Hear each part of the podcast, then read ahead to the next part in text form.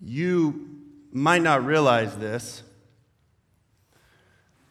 but right now you are engaged in a war. Now, not just you, me too. For all of us that are followers of Jesus, we are exactly where we sit, engaged in a battle. A battle of our desires, a battle of our affiliation, a battle between two distinct natures. This reminds me a little bit of one of my favorite movie franchises, which is Star Wars. Does anybody else like Star Wars? Yeah. I'm so excited for the next movie. It comes out December 20th, right around there. I'm really excited. I hope it's good. I hope it's better than episode 8 was. But I love Star Wars. There's, there's a particular plot line that underlays this set of movies. And it's the back and forth, the interplay between two sides of this mystical, kind of magical thing called the Force. You see, the Force in the Star Wars world is the overriding sort of, of deity, the thing that's in everything, through everything, and controls everything. On the one side, you have the light side of the Force. This is sort of the compassionate side, the love oriented side, the self lessness. But then on the opposite side, you have the dark side, the side of giving in to all of your impulses, giving in to your desires. In the movie, my favorite character is this guy named Kylo Ren. Kylo Ren is a guy who is clearly on the dark side. He makes no qualms about it. He is evil. He is a dark side of the force user and has no issues with it. But one of the things that's interesting in the movies is that at times, Kylo Ren starts to get hints that he's got a battle going on inside of his heart. You see, the light side keeps pulling him back. And in the same way, for us, we have this battle of two natures in us. We have the side of us that is reborn, that is, as Christ followers, holy, that is seeking for the best of humanity. And at the same time, we have this sinful residue that stays with us, that keeps us focused on ourselves. So, as I started thinking about this text for today, this is going to be what we're going to discuss is, is what does it look like to live a life that is holy, that is set apart, that's God focused, but at the same time we have these desires to do these evil things, these pieces that are not following God. And as I thought about it, the first question that came to my mind is like, all right, let's just be honest. Is this really a big deal? Like, if you're a Christ follower today, you are what we call saved. So that means that when you breathe your last breath, you're going to find yourself in heaven. And that means that you're going to get to explore and experience everything that heaven has to offer to you. So, if that's already set in place, what's the big deal about giving into your desires a little bit? Is it really that big of a deal to, you know, have this thing, whatever that might be, have this lustful thought, this selfish thing, this thing that you would do anything to get? Is it really that big of a deal? Well, today, as we continue in the book of James, we're going to unpack this issue. I think that this is particularly hard for us, in part because our culture says that it's okay to go after whatever you want, right? I actually found this quote online. I think it's kind of funny. It says, Believe you deserve it, and the universe will serve it. I mean, shouldn't we get what we want?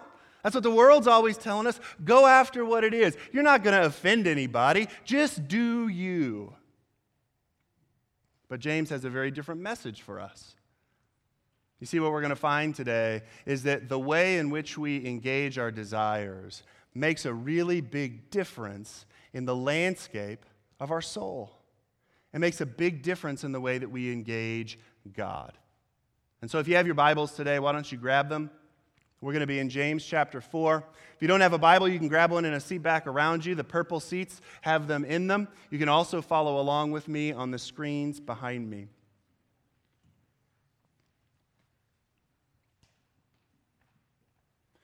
We're going to start in verse 1. What causes fights and quarrels among you? Don't they come from your desires that battle within you? So, over the course of the last eight weeks, we've been traversing through the book of James in this series called Faith That Works. And James has had a strong message for us about what does it look like to be a Christian community? What does it look like to follow God in the world that we exist in right now? And one of the themes that's been an undercurrent throughout the entire book is that the way in which we engage others really matters. Like the way that we engage, particularly our brothers and sisters in Christ, makes a difference in the way that we live our lives. Let me give you a couple of examples from things that we've touched on. In chapter one, we talked about anger. We talked about listening quickly and getting angry more slowly. That has to do with our relationships with other believers. In chapter 2, we talked about favoritism. We talked about the sin of showing an undue amount of favor on a particular person in lieu of someone else. Again, that's in the context of our Christian community. Also, in chapter 2, we talked about how we should be treating the poor more. Um, with more generosity, with more love, with more compassion than what we oftentimes do. Again, the poor among us. And in chapter 3, we talked about how important it is that we watch the way we use this the way that we use our mouth, the way that we use our tongue. And again, this is particularly in the context of Christians, of followers of Jesus. What James is saying in this first verse, what causes fights and quarrels among you? Don't they come from the desires that battle within you? Is that our fights, our issues, particularly with other Christians, come from this battle that goes on in our hearts. Now, I know sometimes, for those of you who have, have looked into it or been in church a long time or have studied the early church, we look at the early church and we say, oh man, couldn't we just be like they were?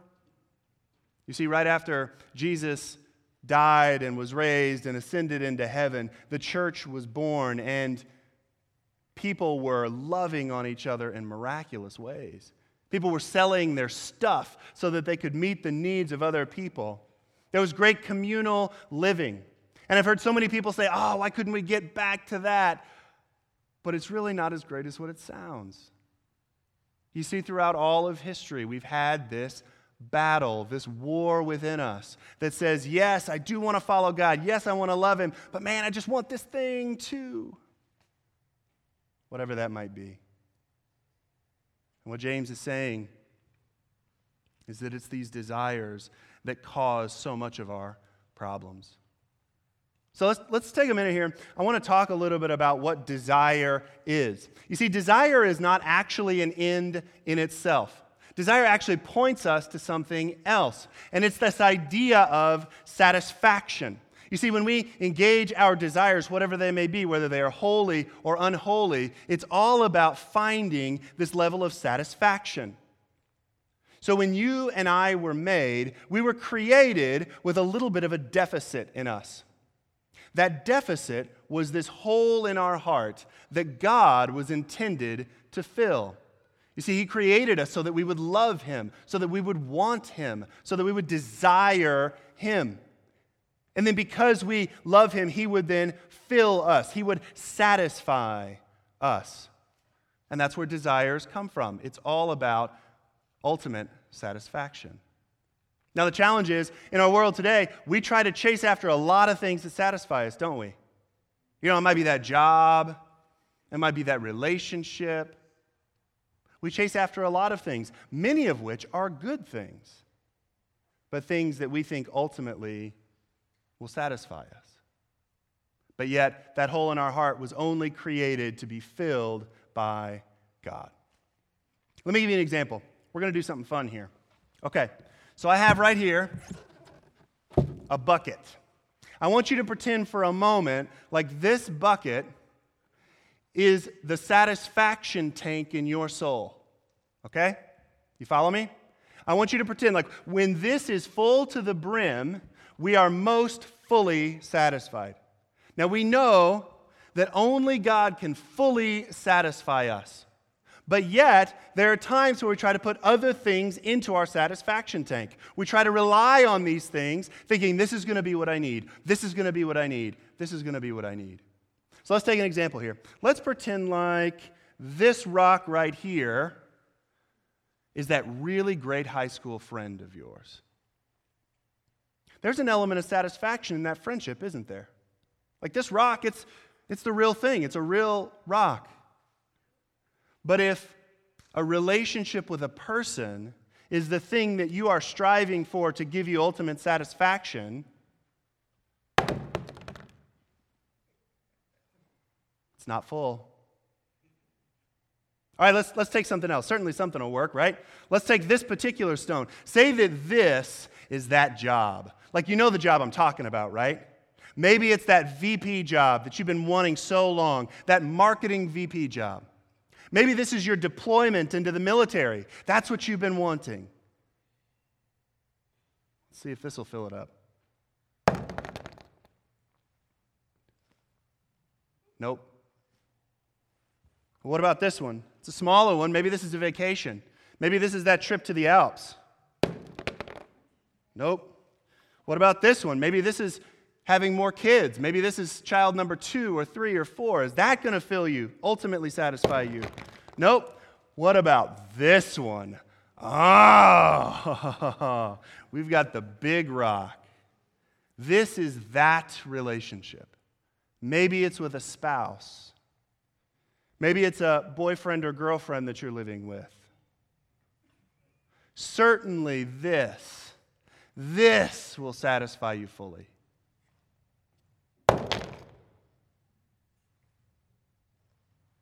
It's not full.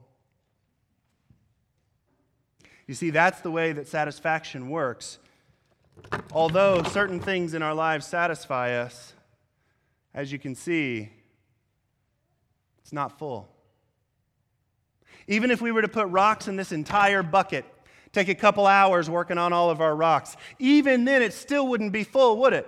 Because there's space between the rocks. It's not intended to completely fill our satisfaction tank. Only God is made to do that.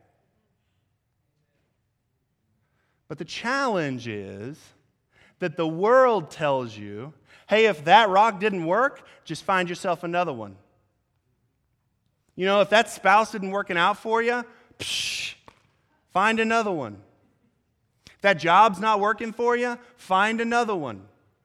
That vacation, that experience, whether holy or unholy, that didn't fill you? I'll just find another one. It's okay. You see, the world tells us that we can fill our satisfaction tank with any number of things except God. But yet, God was the one who made the hole. He was the one that built the tank.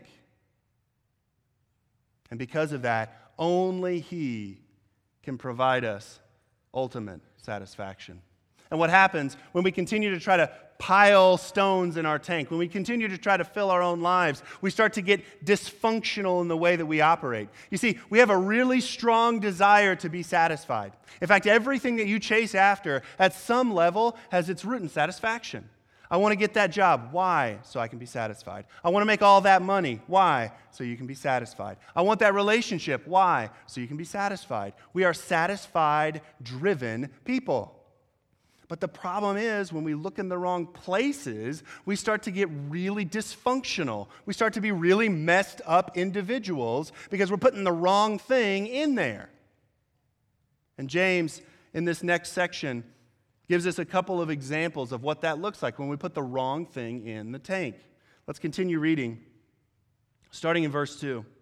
You desire but do not have, so you kill. You covet but you cannot get what you want, so you quarrel and fight. You do not have because you do not ask God. When you do ask, you do not receive because you ask with wrong motives, that you may spend what you get on your own pleasures. So, James, he goes through four different kind of categories of things that we desire, that we want, that we hope to put into our satisfaction tank, that it might fill those things. Let's go through each one. The first one, you don't, excuse me, you desire but do not have, and so you kill. The idea here is that we will go to great lengths, even sinful lengths, to fill our tank. Now, I don't think most of us are going to go to the level of actually killing someone. At least I hope you're not an assassin. Like, if you are, please remind me not to make you angry. But the point is that we will do so much, even evil, to try to get what we want. Like, imagine how bad the world would be. Imagine this how bad the world would be if you knew you wouldn't get caught. You were guaranteed 100%, I will not get caught. How bad would things be? How bad would you be? How bad would I be if I knew that whatever I wanted I could get and I would never be caught? We will go to great lengths to get what we want. One scholar named Ralph Martin actually believes that this was what was happening in the first century church. He contends, based on the language, based on what was written, and the group of people that James was writing to, that there was actually people, religious zealots, that were going out and plotting to murder Roman officers as a part of this. So, in a very real sense, the audience to which he was writing were actually plotting to kill people. How bad are our hearts when we're trying to find that thing that will satisfy us. So I'll go back to the question is it a big deal that we find what satisfies us? Maybe so. There's a movie that my wife Amanda and I watched not too long ago. It's called The Founder. And The Founder is the story of a man named Ray Kroc. Now, Ray Kroc was the founder of the McDonald's empire. But the thing is, is Ray Kroc wasn't the founder of the first McDonald's restaurant. That was actually founded by two brothers named Mac and Dick McDonald. And they started this restaurant, this walk up burger joint in San Bernardino, California. And it was wildly successful. And in the movie, which is based on the true story, Ray Kroc, he was selling these soft serve ice cream machines. He was having a terrible time trying to move these machines. And then the McDonald's restaurant, they called up and they said, We need like eight or 10 of these things. And so Ray is just blown away. He's like, What in the world? So he drove all the way out to California. He was in the Midwest somewhere. He saw what they were doing and he wanted it. And he was willing to go to whatever lengths possible to get what he wanted. So he forced himself into the company. He tried so hard to, to get in. And finally, the two brothers, they were exasperated. They were so busy. They took him on cautiously as an additional partner. And over and over and over and over again, Ray completely ran over the two brothers. He ended up wedging them out of the company. In fact, store number 100 of McDonald's Ray put right across the street from the original McDonald's restaurant. And it was the final stake. We will go to crazy lengths to get what we want if we think it'll fill our tank. In similar fashion, in verse 2, James says this the first part of verse 2 You covet, but you cannot get what you want, so you quarrel and fight. As I think about this, the first thing that came to my mind is sibling rivalry. I have a younger brother, his name is Andy. He lives in Chicago with his wife. And I can remember when I was a kid, we used to fight all the time. I mean, for a hundred million different reasons. But one really specific example is my grandmother had this tandem bicycle. Here's a picture of what a tandem bicycle is if you don't know it it's a two person bike right? You've got the, the first person, the person in the front whose primary responsibility is to steer, and the person in the back is the grunt worker, right? They're the person that's really driving the engine. Now, as you can imagine, when my brother and I were riding this bike, if he was in front, well, I wanted that. You know, if you're in the front, you got all the power. Like, hey, we want to go to the convenience store and pick up a Milky Way. You know, we want to go to the park and play. We want to go over to a friend's house, whatever it might be. I can remember vividly sitting behind him and just messing with him because I wanted it. I want to drive. Andy, it's my turn. It's my turn. Pull over. Stop.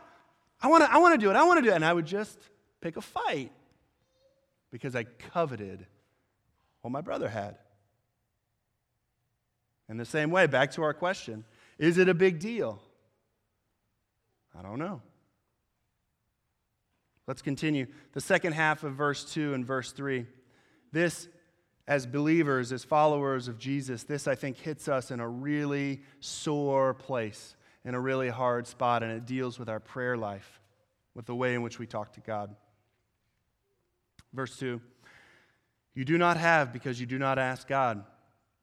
And when you ask, you do not receive because you ask with wrong motives, that you may spend what you get on your pleasures.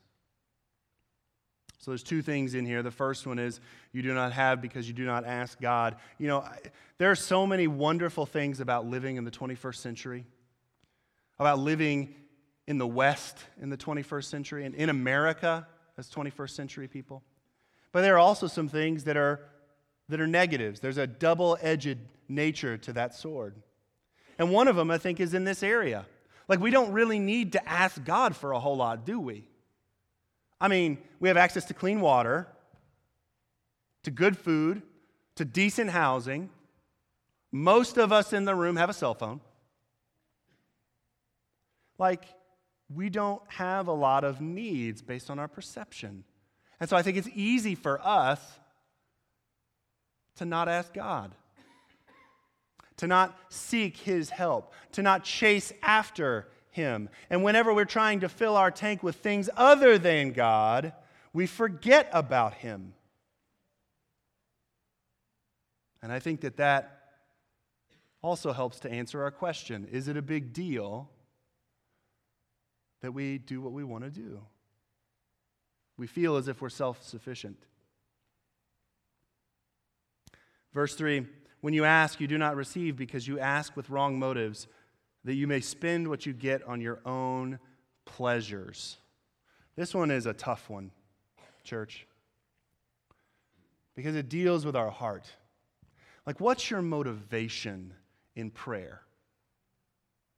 Like, this one's touchy, okay? This one's touchy because I think that we should be constantly praying that we should always be in communication with God. We should always try to surround ourselves with God. That's a really important thing.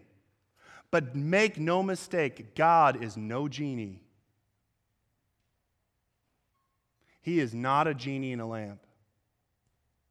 And sometimes I think we approach prayer this way, where we say, God, give me this. God, give me that. God, grant me this. God, go do this. Go do that. Go do this. Whatever that may be.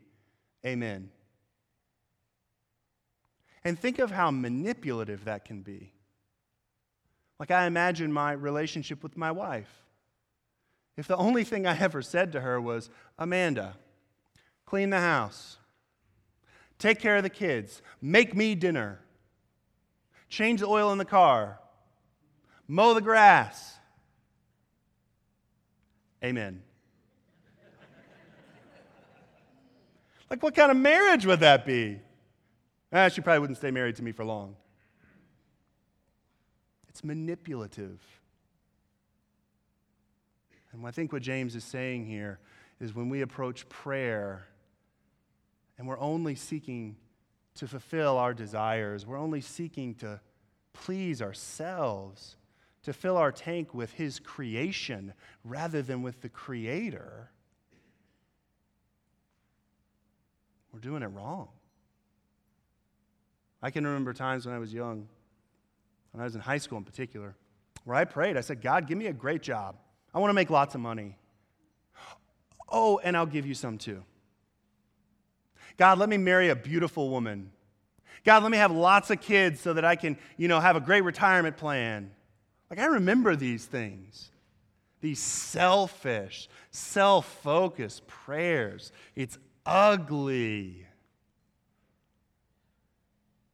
And yet, I think sometimes for all of us, we continue to pray that way. These four things are only examples of us trying to fill our satisfaction in the wrong way. And what happens next is the greatest of all problems comes out of this. The greatest challenge, which is that we end up cheating on God. Let's continue in verse 4. As we read this, I want you to keep in mind that this is written to Christians. This is written to believers, to people who profess Jesus. You adulterous people, don't you know that friendship with the world means enmity against God? Therefore, anyone who chooses to be a friend of the world becomes an enemy of God. Or do you think Scripture says without reason that He jealously longs for the Spirit He has caused to dwell in us? But He gives us more grace.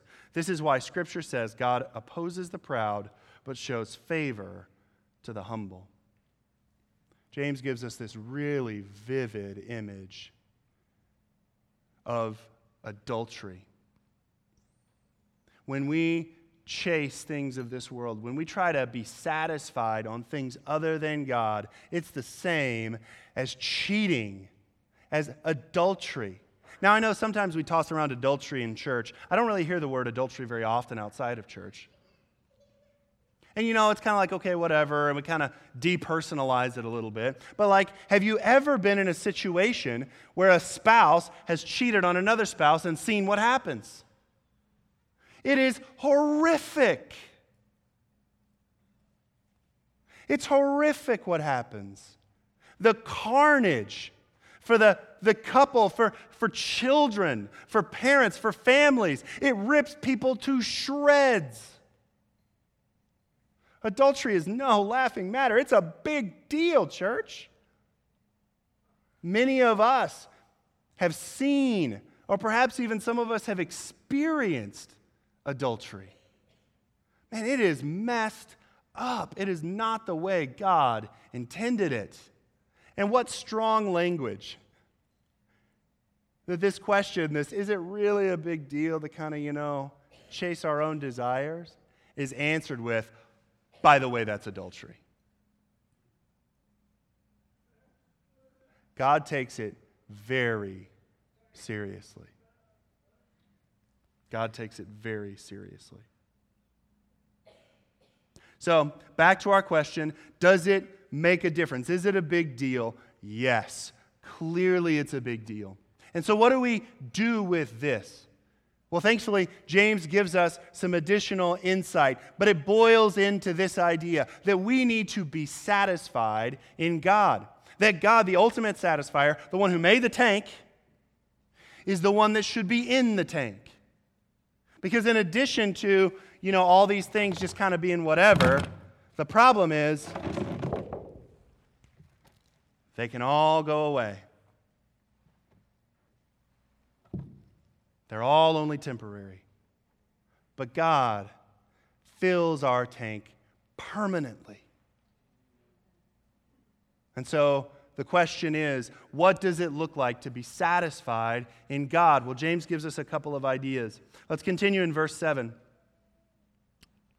Verse 7 says this Submit yourselves then to God. Resist the devil, and he will flee from you.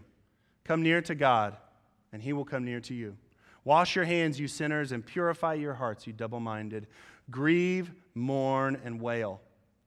Change your laughter to mourning and your joy to gloom. Humble yourselves before the Lord, and he will lift you up. There's a couple of things I think if I can siphon what James says into a couple of buckets. The first is this if we want to be satisfied in God, we need to be close to God. We need to be intimately connected to God. Now, what does that look like? Well, there's a couple of things I think that we can do. The first is that we need to be connected to God through His Word. We need to be reading the Bible. Again, I, I don't know why, but sometimes I have people come up to me and they say, You know, I just really wish that God would talk to me. Has anybody ever felt that way? Like, I just wish that God would just talk to me. That He would come to me in a vision or in a dream, or He'd just appear right in front of me and hover and be like, hey, Jeff, what's up, dude? Like, I just wish that God would speak to me. And yet, these are people who have never cracked open a Bible. You see, the Bible is this really unique thing. It's the Word of God. Now, what that means is that God divinely inspired this book that we know as the Bible. He put the words in there, He gave the authors the appropriate idea that then fashioned this beautiful work that we know as His Word. And the Bible, it's not everything you can know about life. It's not going to tell you who's going to win the, the Twins Yankees series, although I have an idea. Right? It's not going to tell you if the Vikings are going to beat the Cowboys in the, well, they probably won't, but you know, it doesn't matter. It's not going to tell you everything, but it's everything that we need to know to fall in love with God. It reveals his love for us, his affection for us, the sacrifice that he has made for us. And so, if you're not reading your Bible, if you're not engaged in the Word of God, my challenge for you is to do that. Now, one way that I like to do this is I like to listen to the Bible on my commute. That's a really easy way to do that. I use the YouVersion app on my phone, and I have this guy that reads the Bible to me. He's like this, this Englishman with this really deep voice, reads nice and slow, and he reads the Bible to me as I commute back and forth to work. How great would that be if instead of listening to, to talk radio, you know, or to the ESPN radio or whatever it is you listen to on your commute, what if you just took a, just one of your two ways, back or forth, and you listen to the Bible? You listen to God's word, you let it change you from the inside out. Another way that we can be connected and get close to God is in our prayer life. I know I mentioned prayer earlier. Prayer is important, it's an important element of us communing with God, but it's important that we have the right heart posture in our prayer life. One way that I think we can do that so that we can get close to God is in our prayer life if we adore God, if we worship Him in our prayers. So instead of saying, God, would you please do this and please do this and please do this, if we started by saying, God, wow, look at what you've done. Look at who you are. You are the beginning. You are the end. You've created all. You've created me and still, for some reason, actually cared about me. How amazing would it be if we started our prayer life that way? I would encourage you to try that. To try as you're praying to God, to just two or three things. God, I just love what you did in nature. It's so pretty today. God, thank you for this relationship. That one means so much to me, and I know that you're the one that put it together. And just see what God does in your life when you approach prayer that way. The first thing that we need to do in order to be satisfied by God is to be close to God. The next thing that we need to do is we need to take this stuff seriously. This is a taboo thing to say, I think, but we oftentimes don't take spiritual matters very seriously, do we? A sort of an American, Western, 21st century kind of thing. Actually, it's more than that. It's a all throughout history thing. You see, the Israelite people, even prior to Jesus coming, there were times where they took God very seriously, and then there were times where they just didn't. They cast him aside, they cheated on God. There's a pastor of a church down in Texas. His name is Matt Chandler. And Matt Chandler, in one of his sermons, he had this really interesting idea. He said that one of the greatest sins that we commit in our culture today is not taking spiritual matters seriously. That it's one of the greatest sins that we commit. And I agree with him. I think it's so easy for us when things get hard or when things get serious to just plug into another Netflix show. Hop on and play Angry Birds on our phone or whatever, whatever you're into these days. Clash of Clans or whatever. So often we just don't take seriously what it is that God's trying to do in our lives. And if we want to be satisfied by Him, we need to lean in and we need to take it with a level of seriousness. I have a friend down in Texas His name is Chad, and Chad and I used to work together. And Chad's a great guy. I, I love Chad. And he professes to be a Christian, and I believe him. I think that he is a lover of God. But the problem with Chad is that for so long, he has tried to have his satisfaction tank filled with things other than God. For years. I remember when we were working together, he bought this really nice sports car, one that I know he couldn't afford, but he wanted it because it gave him some level of satisfaction. Then he wanted to get this great apartment downtown, you know, this fancy condo overlooking the whole whatever, thinking that that would satisfy him, but it didn't satisfy him. He tried so many things over and over and over again. But he never really took seriously that God is the ultimate satisfier of the soul. Church, let's not be that way. Let's not be people that try to find satisfaction in other places because it's just not going to work. I mean, I've tried. I think many of us have tried unsuccessfully. I'm going to end with this Colossians 3 1 through 2. I think this is such a beautiful exhortation, such a beautiful encouragement for us. So, if you're serious about living this new resurrection life with Christ, act like it. Pursue the things over which Christ presides. Don't shuffle along, eyes to the ground, absorbed with the things right in front of you. Look up and be alert to what's going on around Christ. That is where the action is. I love that. See things from his perspective. Church, we have an opportunity to be really satisfied. I mean, let's, let's, let's do a little real talk here. I want you to be satisfied. I want your satisfaction. But you're not going to find it if you don't find it in God. And so let's commit to doing what it takes to be satisfied in God. Let's lean into our relationship with Him. And let's take it seriously so that God might change us from the inside out. Amen? Amen. Let's pray. God, thank you for your love. Thank you, Lord, for what you're doing in our lives, in our hearts. God, I pray that, that we would glorify you in our prayer lives. Lord, you're amazing. The things that you've done, the things that you're continuing to do, God. Oh, it's unbelievable. Let us keep our eyes focused on you, Lord. Satisfy us at the deepest levels. We love you, God. Be near us today. In the mighty name of Jesus, amen.